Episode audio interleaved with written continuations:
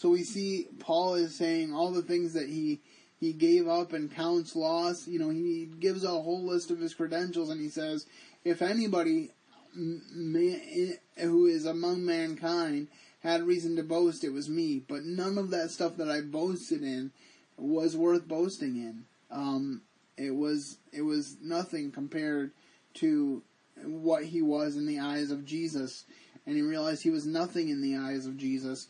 And the closer that he got to God, the, the farther along he went into his ministry, he uh, he had he presented even lower opinions of himself. Uh, you know, in one of the epistles he says, "I am the least of the apostles," and then in his last letter to Timothy he says, "Christ Jesus came into the world to save sinners, of whom I am chief." Present tense.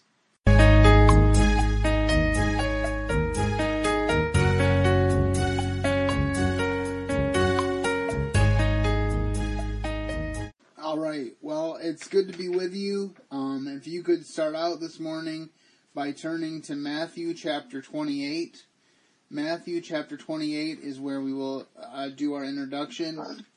Um, actually, if, if there is someone out there that could read Matthew 28 verses 1 to 8, I just realized I didn't add it to my notes, the text. So if someone out there could read Matthew 28 verses 1 to 8, I would appreciate it.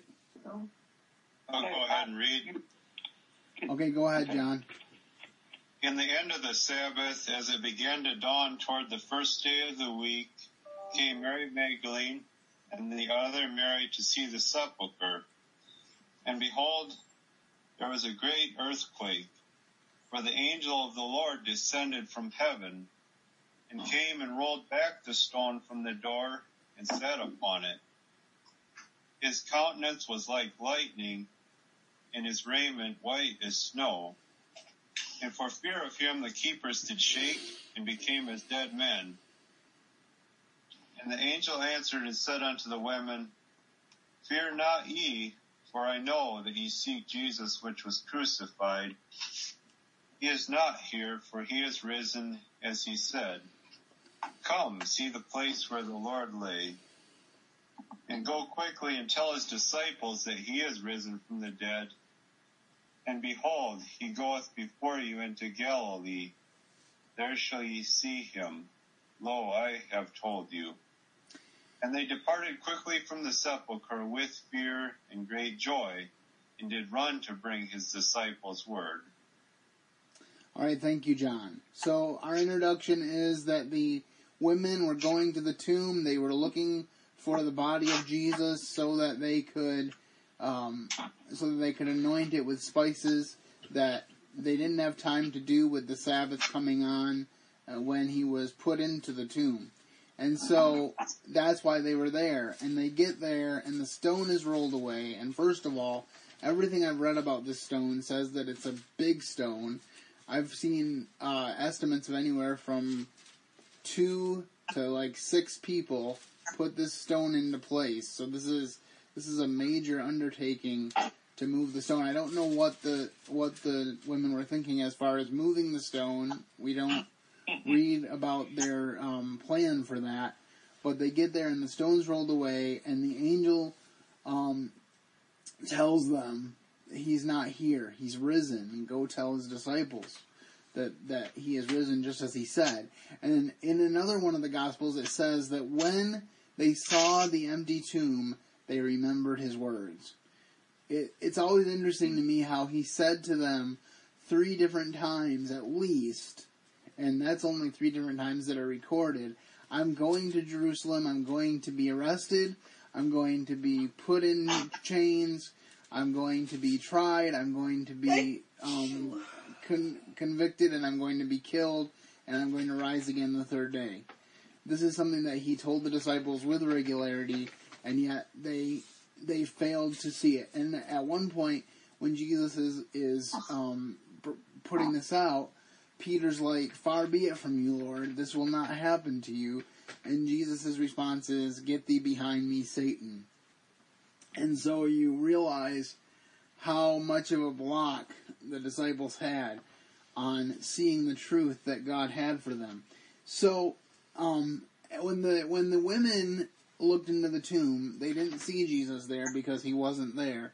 So, I want to think about today three things that we see when we look into the tomb today.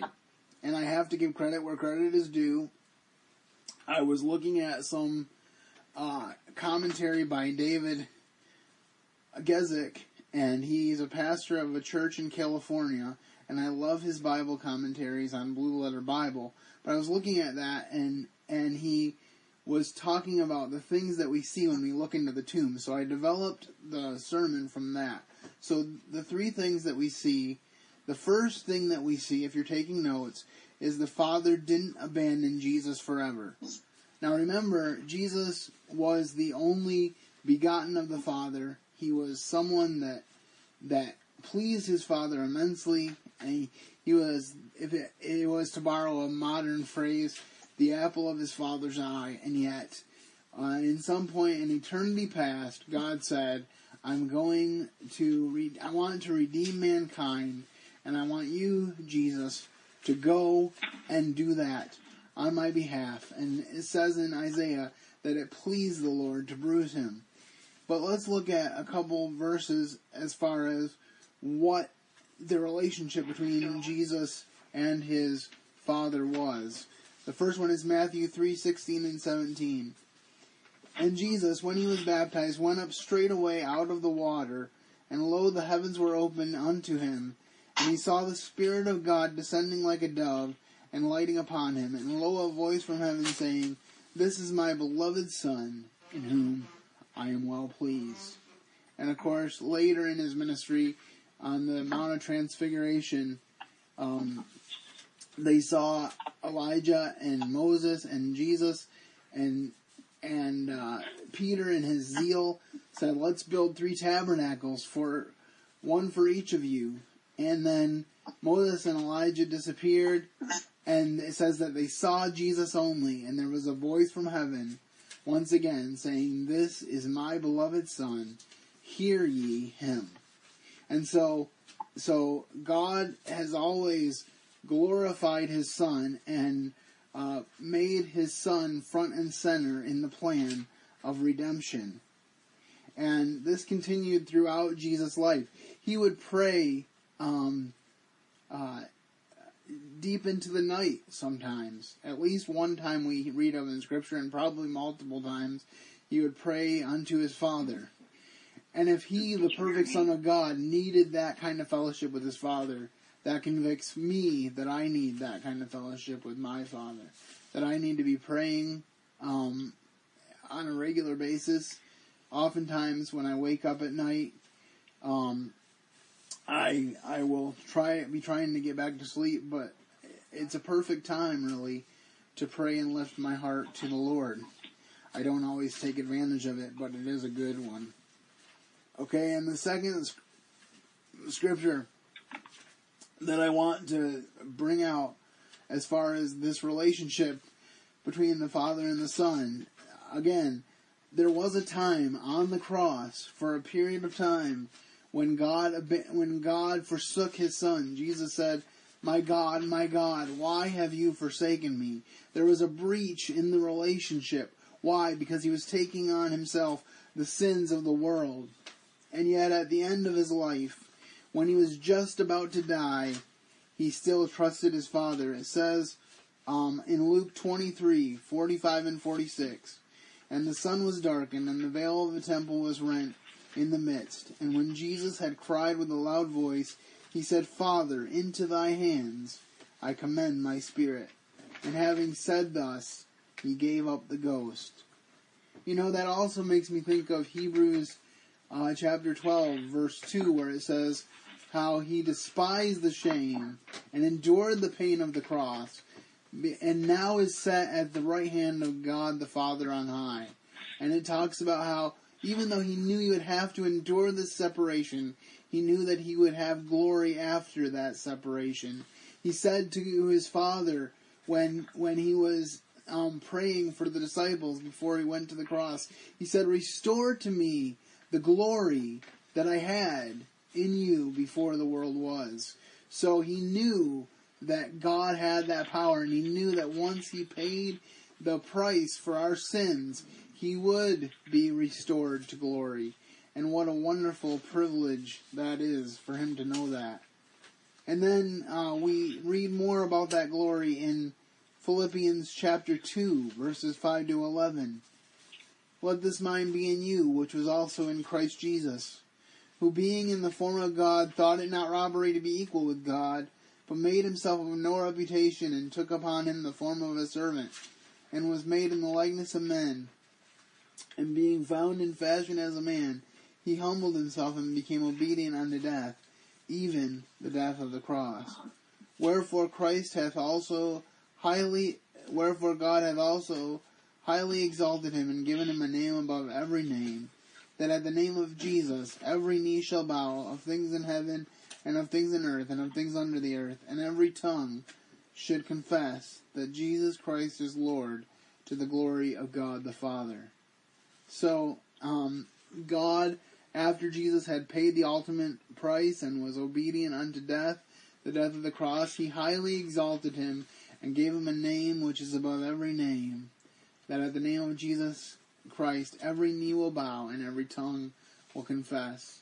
That's always an encouraging thing to me because I know that even those who openly mock the Lord Jesus Christ will one day realize who he is. I pray that as many of them as possible realize it here on earth so that they can experience God's kingdom with us. But even if they choose not to, they will still acknowledge him on that day. They will still bow the knee. Even the most um, evil, uh, hate-filled person that you can think of will have that experience where they will finally come to the place where they are um, brought to see Jesus for who he is. Um, Matthew Simpson says, If you live for any joy on earth, you may be forsaken. But oh, live for Jesus, and he will never forsake you. And I think that's a really good quote when you think about the fact that in Hebrews um, 13, verse 5, it says, um, Be content with such things as you have, for he has said, I will never leave you nor forsake you. And the reason he was able to say that is because uh, his father was willing to forsake him for that moment in time that we will never fully understand. You know, we see the physical, we read about the physical implications of his sacrifice, but we have just the slightest inkling of what it meant on a spiritual level for him to do what he did. And um, we never have to feel that agony, that separation that he did because he was willing to feel it for us. Okay, so our first thing we see when we look into the tomb is that the Father didn't abandon Jesus forever. It was just for that moment in time. And then death is dead once and for all. 1 Peter 3:18 says, "For Christ also hath once suffered for sins, the just for the unjust, that he might bring us to God, being put to death in the flesh, but quickened in the spirit." Paul said, "I am crucified with Christ, um, and the life that I now live, I live in um, by faith in the Son of God, who loved me and gave himself for me.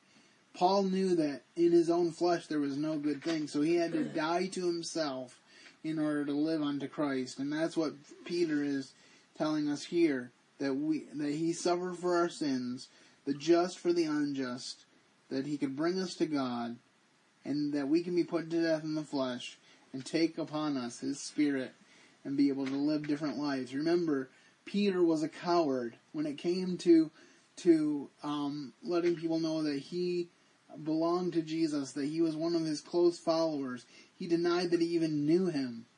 And when Jesus looked at him that night and looked him in the eye, and he saw the sorrow there because Jesus' prediction had come true, he went out and wept bitterly. But God restored Peter.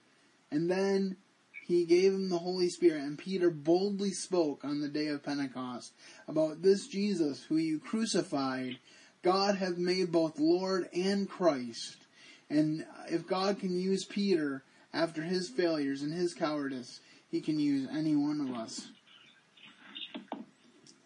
Secondly, um, we read in Hebrews 9:24 to 28.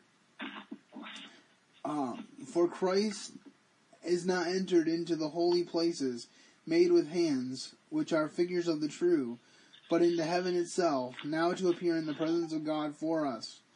Nor yet that he should offer himself often, as the high priest entereth the holy place every year with the blood of others. For then must he often have suffered since the foundation of the world. But now, once in the end of the world, he hath appeared to put away sin by the sacrifice of himself. As it is appointed unto men once to die, but after this the judgment. So Christ was once offered to bear the sins of many, and unto them that look for him shall he appear the second time without sin unto salvation. So we see that Jesus died once for all. You know, the Passover lamb had to be sacrificed once a year um, because it wasn't sufficient to be a permanent um, sacrifice for sins. But Jesus was sufficient to be that, and he did indeed accomplish being the once for all sacrifice. I am so thankful. You know, people um, sometimes will say, well, I think you can lose your salvation or you can walk away from your salvation. But if I had the power to do that, I would have long time ago.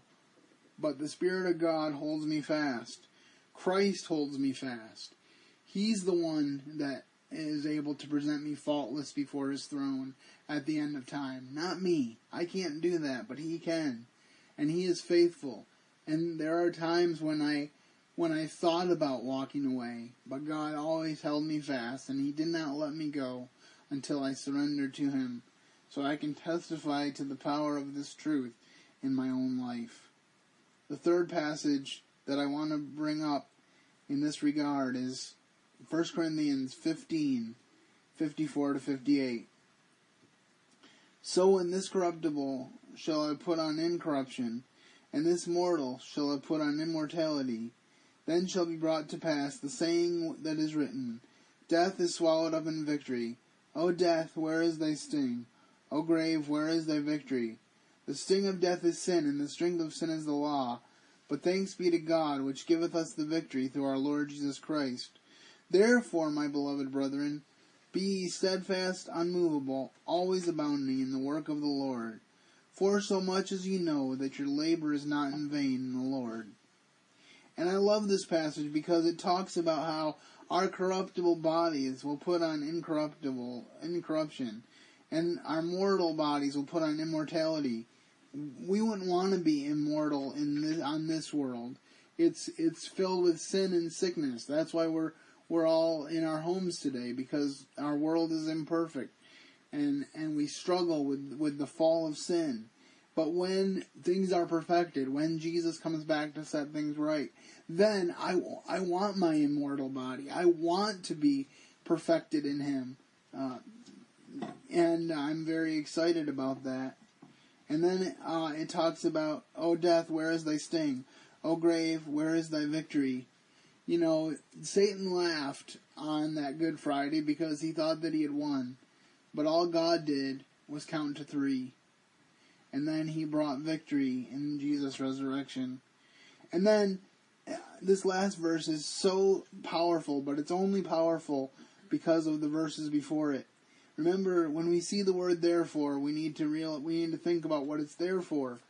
Because we've been given the victory through our Lord Jesus Christ, he says, Therefore, my beloved brethren, be steadfast, unmovable, always abounding in the work of the Lord, for so much as ye know that your labor is not in vain in the Lord.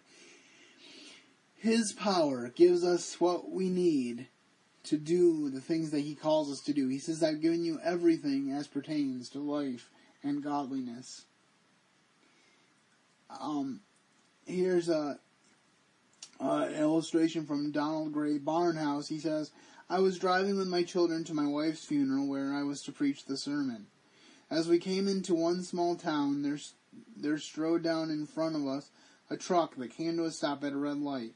It was the biggest truck I ever saw in my life, and the sun was shining on it at just the right angle that took its shadow and spread it across the snow on the field beside it. As the shadow covered the field, I said, Look, children, at that truck and look at its shadow. If you had to be run, o- run over, which would you rather be run over by? Would you rather be run over by the truck or the shadow?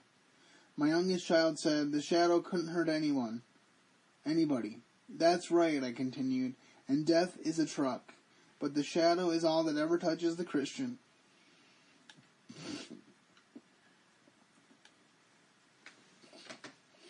The truck ran over the Lord Jesus.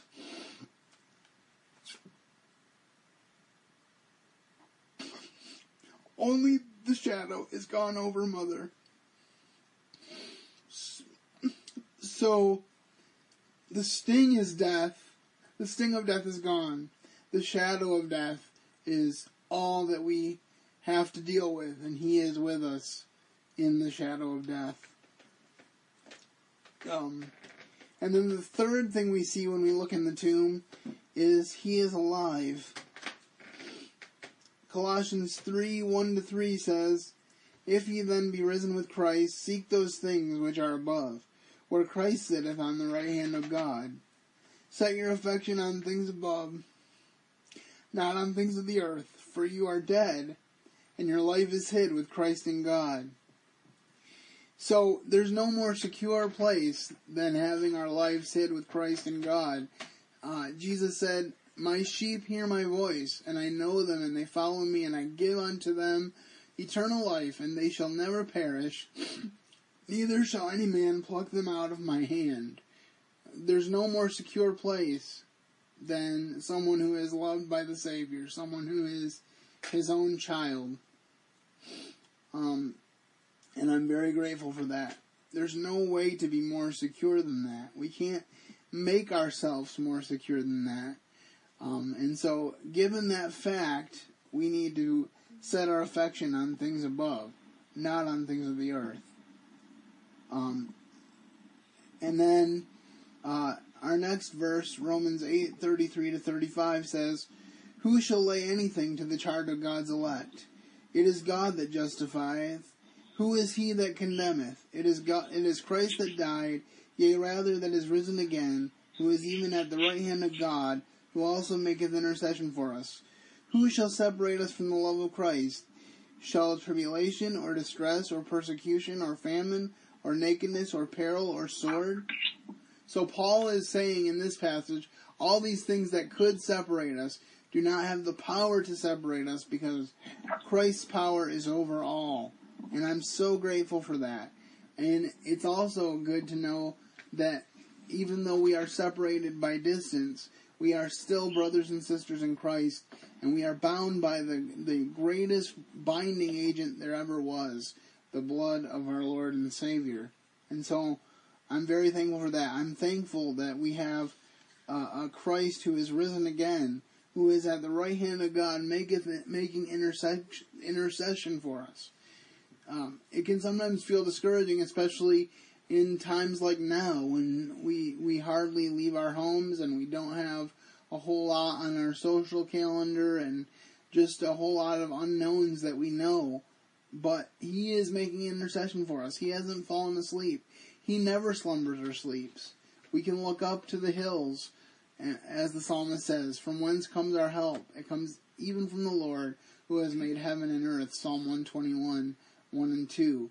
And so uh, I just want to encourage you with that today because it encourages me that none of this stuff that's going on in our world today can separate us from God's love. And I'm so very grateful for this. And then our final scripture for our third point uh, is Philippians 3 8 to 14. Yea, doubtless, and I count all things but loss for the excellency of the knowledge of Christ Jesus my Lord, for whom I have suffered the loss of all things, and do count them but dung, that I may win Christ, and be found in him, not having my own righteousness, which is of the law, but that which is through the faith of Christ, the righteous which the righteousness which is of God by faith, that I may know him in the power of his resurrection and the fellowship of his sufferings, being made conformable unto his death, if by any means I may attain unto the resurrection of the dead. Not as though I had already attained, either were already perfect, but I follow after that if I may, if I may, if that I may apprehend that for which I am also apprehended of Christ Jesus. Brethren, I count myself uh, not to have apprehended, but this one thing I do, forgetting those things which are behind, and reaching forth unto those things which are before, I press toward the mark of the prize of the high calling of God in Christ Jesus. So we see Paul is saying all the things that he he gave up and counts loss. You know, he gives a whole list of his credentials and he says, if anybody may, who is among mankind had reason to boast, it was me. But none of that stuff that I boasted in was worth boasting in. Um, it was it was nothing compared to what he was in the eyes of Jesus, and he realized he was nothing in the eyes of Jesus. And the closer that he got to God, the, the farther along he went into his ministry, he uh, he had he presented even lower opinions of himself. Uh, you know, in one of the epistles he says, "I am the least of the apostles," and then in his last letter to Timothy he says, "Christ Jesus came into the world to save sinners, of whom I am chief." Present tense, and so he realized that he was nothing special, but that the grace of God um, poured out onto him. He said in another place, "By the grace of God, I am who I am." Lest anyone think that he was someone special. He said, "Some people say I am of Paul, um, and some people say I am of Apollos, but the important thing is to be of Christ." And so um, I just think that's really uh, important. And it's interesting too that he says he wants to know the power of resurrection, but what comes along with that? The fellowship of his sufferings. You know, some people say that suffering doesn't belong in the life of the believer because God doesn't want you to suffer. But if the very Son of God suffered so that you and I could be made free, what makes us think that we are not, that, that we are above suffering? We are most definitely not. But we can be thankful that the ultimate suffering of separation from God and eternal death is no longer something for which we should concern ourselves. And then once he talks about that, he says, he says, I'm not there yet. I'm not perfect, but I'm working to be perfected. I am continuing on. I'm seeking the best. He's pressing on. Um, and one way that he presses on is he forgets those things that are behind. You know, um, if Peter had, had said, Well, I denied you, Lord, I can never be used of you, and he didn't accept Jesus' forgiveness, then he wouldn't have been able to be effective in, effective in the first century church. You know, there's a lot of parallels in that regard with well there's one big parallel in that regard with Judas and and and Peter. Judas uh, betrayed the Son of Man with a kiss, and he got 30 pieces of silver, and he decided, and he is, he, he did come to an intellectual uh, realization that he had betrayed the innocent blood, but he didn't go to Jesus for redemption. He didn't go to Jesus for forgiveness. He just went out and hung himself because he couldn't handle the depression and the pressure of what he had done. And he was he had to live with himself instead of allowing God to take him and make him new.